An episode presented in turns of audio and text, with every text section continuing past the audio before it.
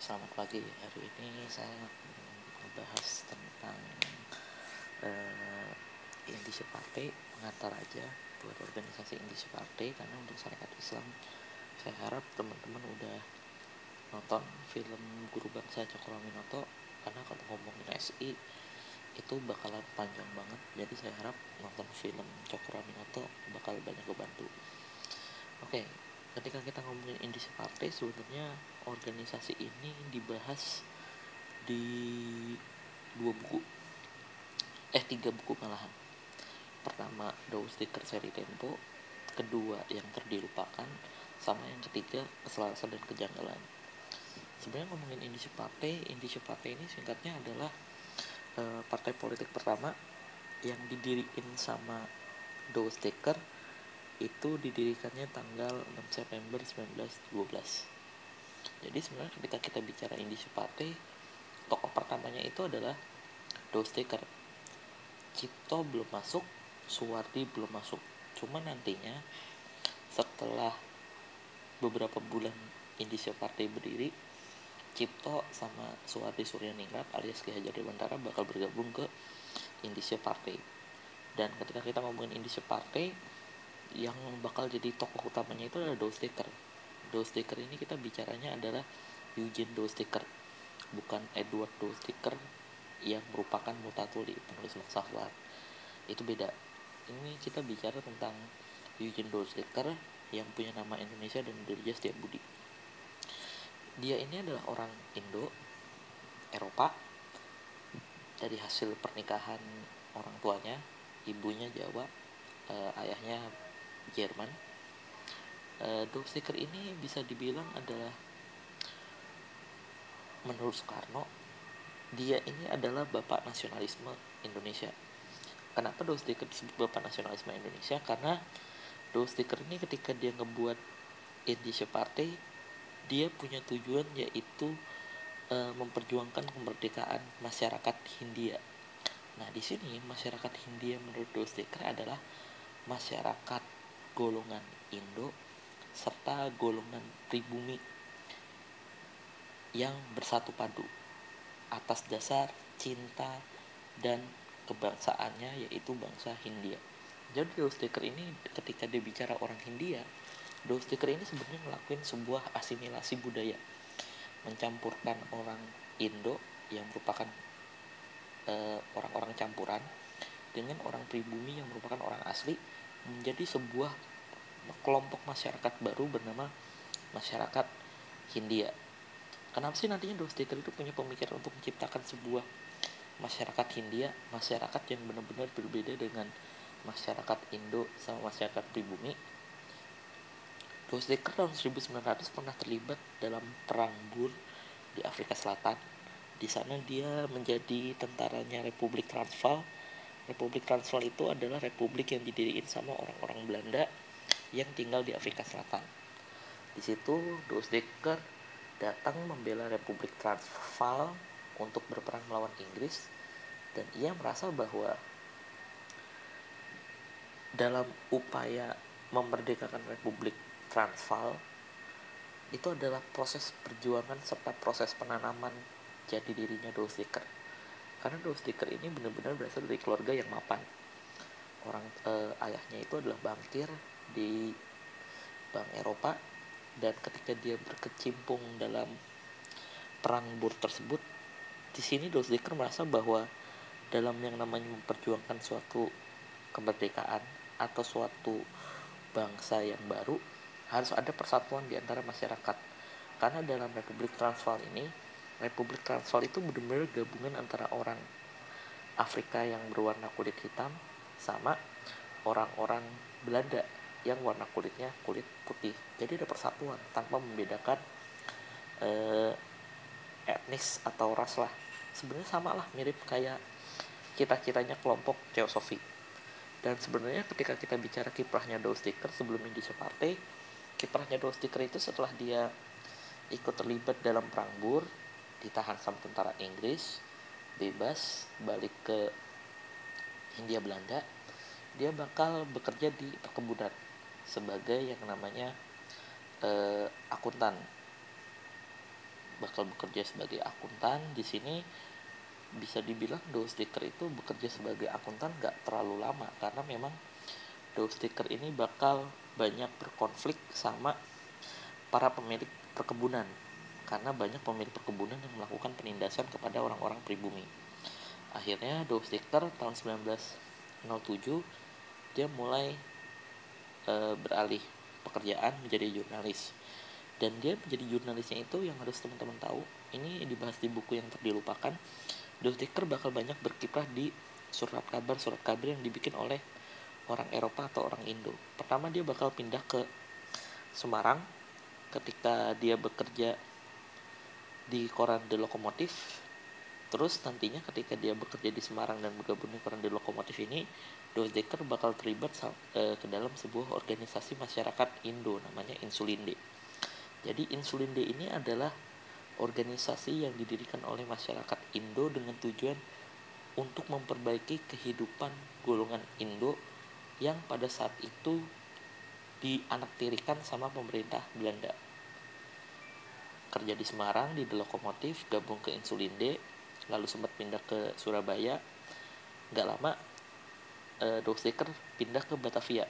Pindah ke Batavianya tahun 1908 awal. Di Batavia dia kerja di Batavia Newsblad surat kabarnya uh, surat kabar di wilayah Batavia. Nah, ketika uh, kerja di Batavia Newsblad inilah Sticker bakal banyak bikin tulisan yang di mana tulisannya itu dibaca sama anak-anak Stovia. Anak-anak Stovia ini termasuk Sutomo, termasuk Suwardi, dan Cipto pada saat ini posisinya udah lulusan, tapi dia sedang praktek dokter karena nantinya e, Cipto ini bakal terlibat dalam pembasmian wabah pes di kota Malang, Jawa Timur. Jadi nantinya The Sticker banyak bikin tulisan di Batavian Newsblad yang tulisannya itu dibaca oleh siswa Stovia. Dan banyak yang siswa Stovia ini ketika baca tulisannya The Sticker kagum dengan tulisannya. Karena tulisannya The Sticker ini benar-benar tulisan yang sangat tajam menginginkan sebuah pembaharuan di Hindia.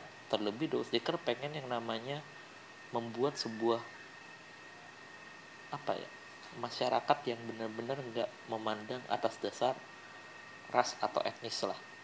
Makanya nantinya banyak siswa-siswa Stovia yang bakal datang dan main ke rumahnya Sticker makanya nanti ketika awal-awal berdirinya Budi Utomo di antara uh, anggota Budi Utomo antara pre birokrat sama pre profesional bakal ada uh, apa ya perbedaan pendapat lah. Karena memang para profesional ini benar-benar pikirannya terpengaruh banget sama tulisan-tulisannya Doos Dekker di Batavia Newsblad. Oke, lanjut. Nantinya Doos Dekker setelah dia kerja di Batavia Newsblad, dia bakal yang namanya melanjutin karirnya berkiprah di Insulinde. Cuma nantinya dia bakal pergi ke Eropa untuk mengembangkan karirnya. Cuma nantinya Sticker bakal balik ke Hindia Belanda tahun 1912 di tahun 1912 ini nantinya uh, uh, Sticker ini bakal menetap di Bandung lalu dia bakal bikin surat kabar sendiri namanya The Express.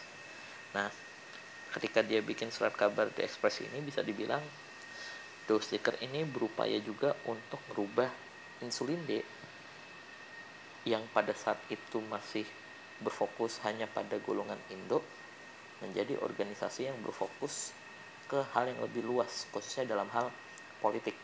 Jadi ketika Sticker kerja sebagai wartawan kiprahnya dia di insulin D itu bisa dibilang gak habis karena memang Sticker ini sangat concern banget sama pergerakannya insulin D bahwa insulin D harus bergerak lebih jauh dari sekadar memperjuangkan masyarakat Indo, tapi memperjuangkan masyarakat Hindia yang mencakup golongan Indo sama golongan pribumi. Akhirnya tahun 1912 ini Sticker sama orang-orang yang mendukung pemikirannya di Insulin D berupaya untuk merubah Insulin D menjadi sebuah organisasi yang punya tujuan baru.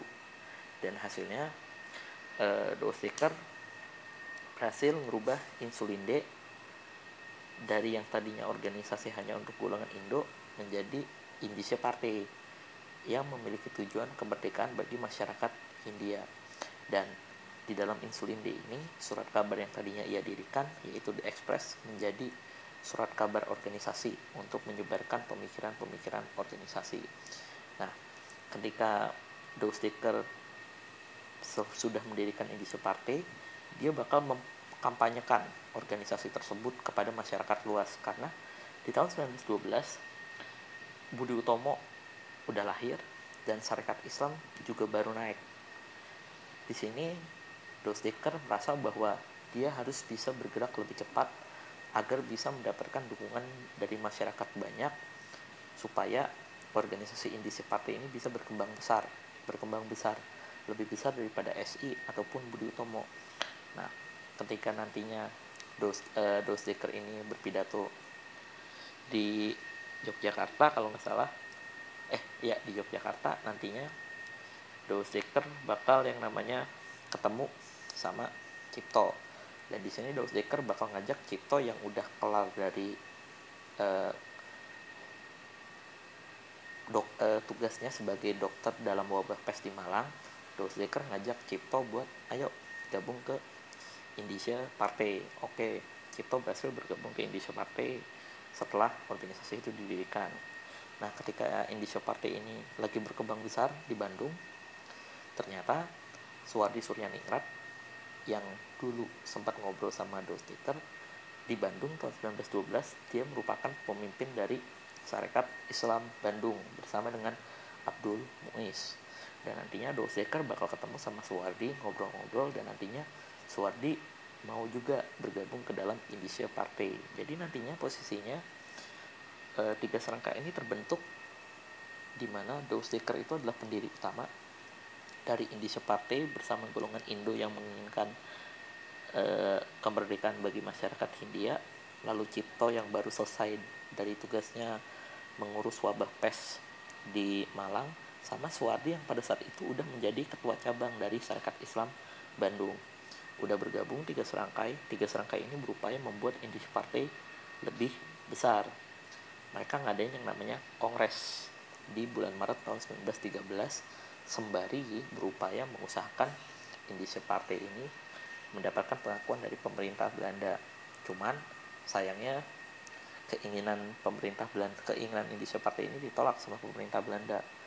Eh, pemerintah Belanda ini menolak alasannya simpel bahwa Indonesia Partai ini terlalu berbahaya dalam segi tujuan partainya karena menginginkan sebuah kemerdekaan, menginginkan sebuah uh, upaya untuk lepas dari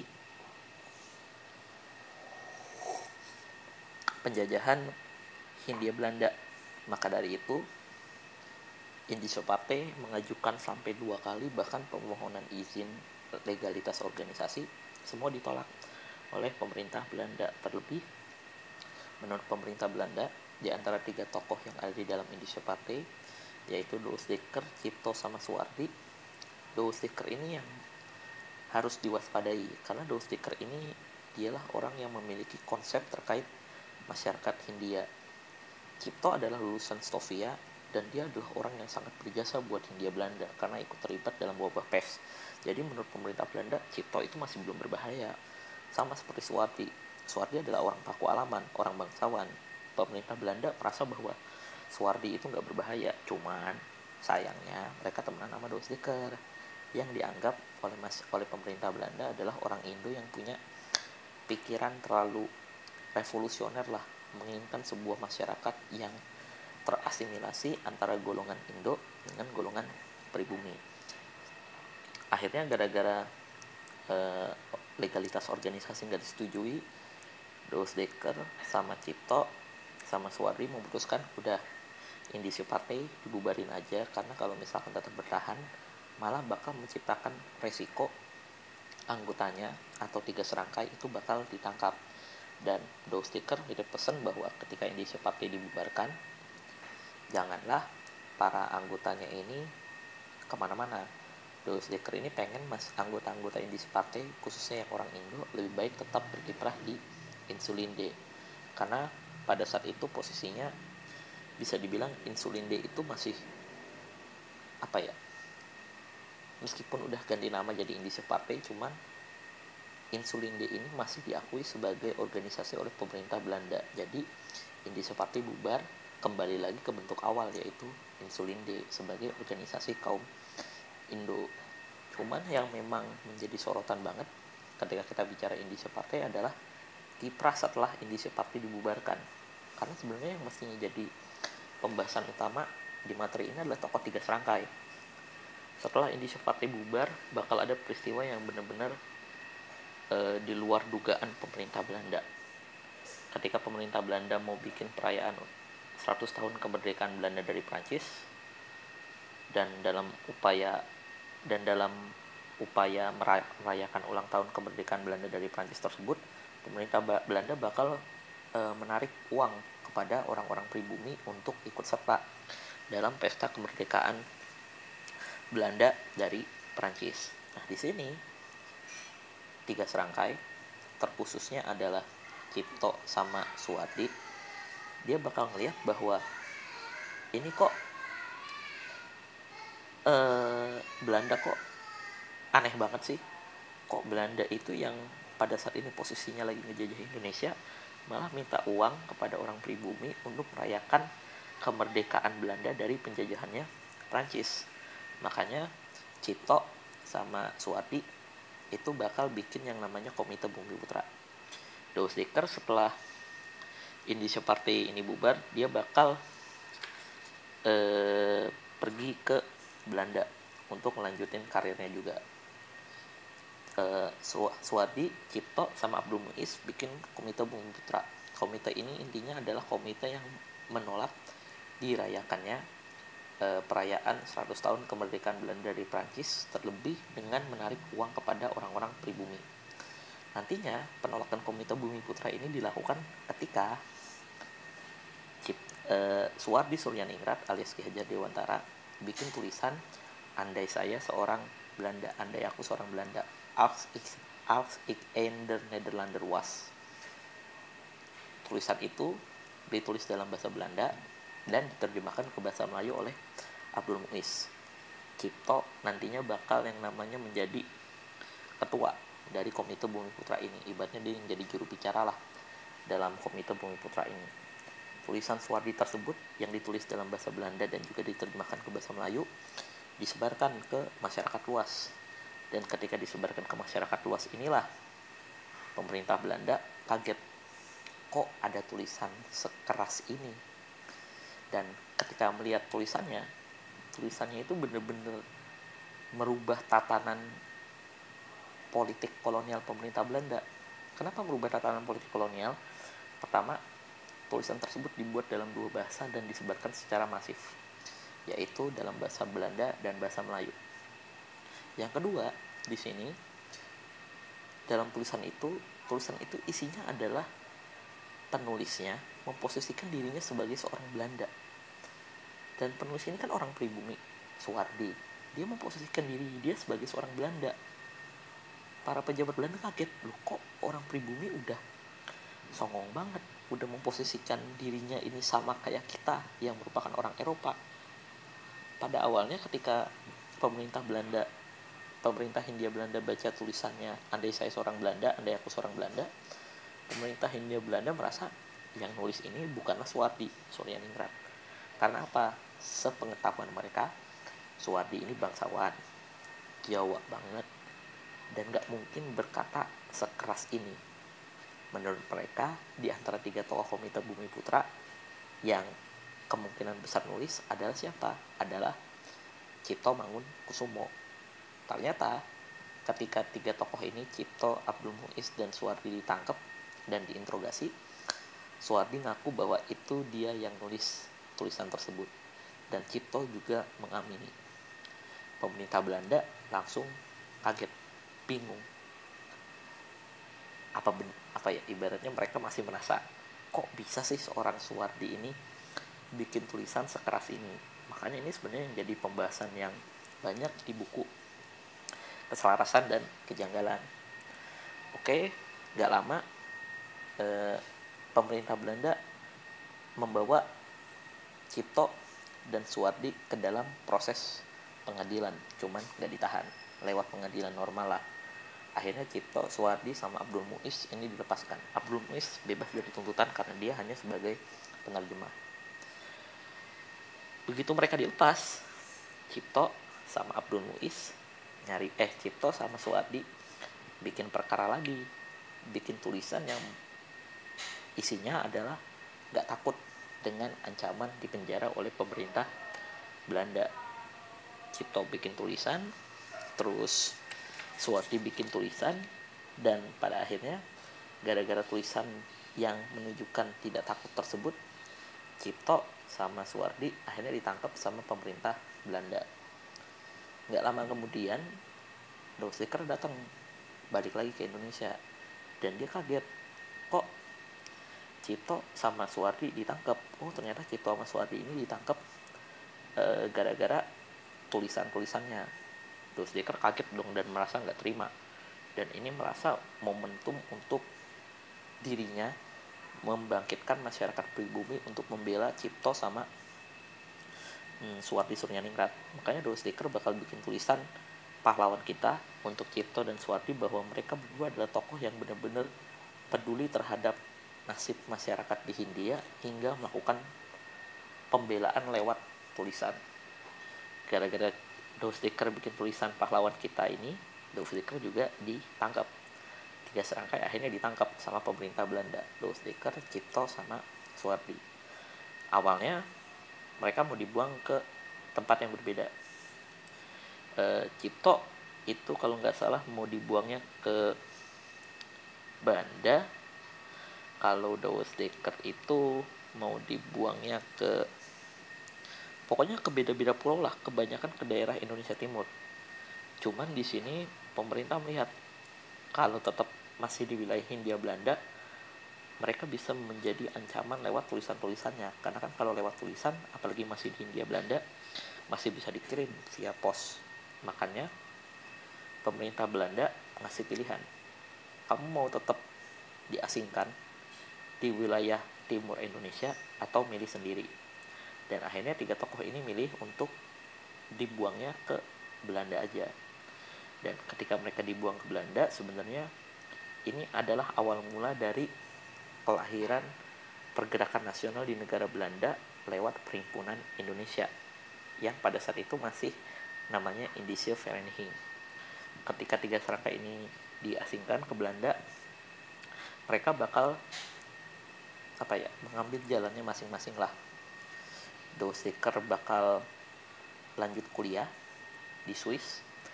E, Suwardi bakal lanjut kuliah ke pendidikan. Sedangkan Cipto bakal lanjutin kuliah kedokterannya. Kuliah tingkat lanjut lah. Itu sebenarnya adalah gambaran dari tokoh tiga serangkai. Sebenarnya ngomongin tiga serangkai masih banyak. Karena nantinya tahun 1914 di antara tiga tokoh tiga serangkai ini, Cipto bakal balik duluan karena faktor sakit dan dia bakal melanjutkan perjuangan IP lewat Insulinde yang ada di Semarang tahun 1914. Nantinya tahun 1914 itu kiprahnya Cipto di Insulinde bakal dibantu sama istrinya Nyonya Vogel keturunan Indo sama satu lagi yaitu Haji Misbah. Sedangkan Dos Dekker baru balik ke Hindia Belanda tahun 1918 dan nantinya Dos Dekker bakal terlibat dalam peristiwa e, pemberontakan petani di daerah Surakarta. Sedangkan Suwarti Suryaningrat baru bakal balik ke Hindia Belanda tahun 1919 ketika udah selesai kuliahnya. Dan Suwarti Suryaningrat yang akan jadi sedikit berbeda lah karena dia akan mulai jarang terlibat dalam politik dan lebih fokus ke dunia pendidikan. Sedangkan Daus Dekker sama Cipto bakal tetap berkiprah di bidang politik Cipto bakal tetap menjadi Cipto. Orang modern pikirannya maju dan Cipto ini kalau di buku Keselarasan dan Kejanggalan disebut sebagai seorang pembangkang. Dia bukan ngelawan pemerintah Belanda dia ngedukung pemerintah Belanda. Dan dia sebenarnya sangat pro terhadap kebijakan asosiasi dengan Belanda. Cuman wataknya Cipto adalah sangat pembangkang. Dibilangin A dia nggak mau karena Cipto ini bisa dibilang orang priai profesional yang budaya Jawanya itu mirip kayak Wahidin cuman pengennya seperti kejayaan Jawa yang lebih modern lebih maju lebih apa ya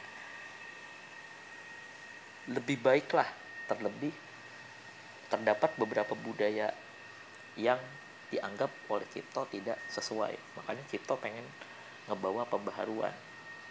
Menurut teman-temannya Cipto, menurut teman-temannya Cipto yang para pre birokrat pre profesional sebenarnya Cipto itu adalah tokoh yang baik.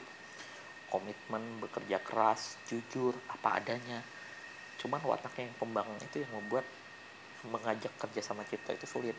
Sedangkan Do Sticker itu bakal jadi orang yang membawa sebuah pikiran baru pikiran tentang sebuah masyarakat yang tidak mengenal etnis tidak mengenal ras dengan nama masyarakat Hindia yang merupakan hasil asimilasi antara orang Indo dengan orang pribumi menjadi sebuah komunitas masyarakat India. Makanya Do Sticker itu disebut sebagai e, bapak nasionalisme Indonesia menurut Soekarno tahun 1956 itu aja mungkin pengantar dari saya tentang Indonesia Partai. Saya harap teman-teman baca artikel-artikel dari Tirto yang udah saya share sama artikel tentang syarikat Islam yang udah saya share juga sama nonton film tentang syarikat Islam lewat guru bangsa Cokro Minoto udah itu aja. Terima kasih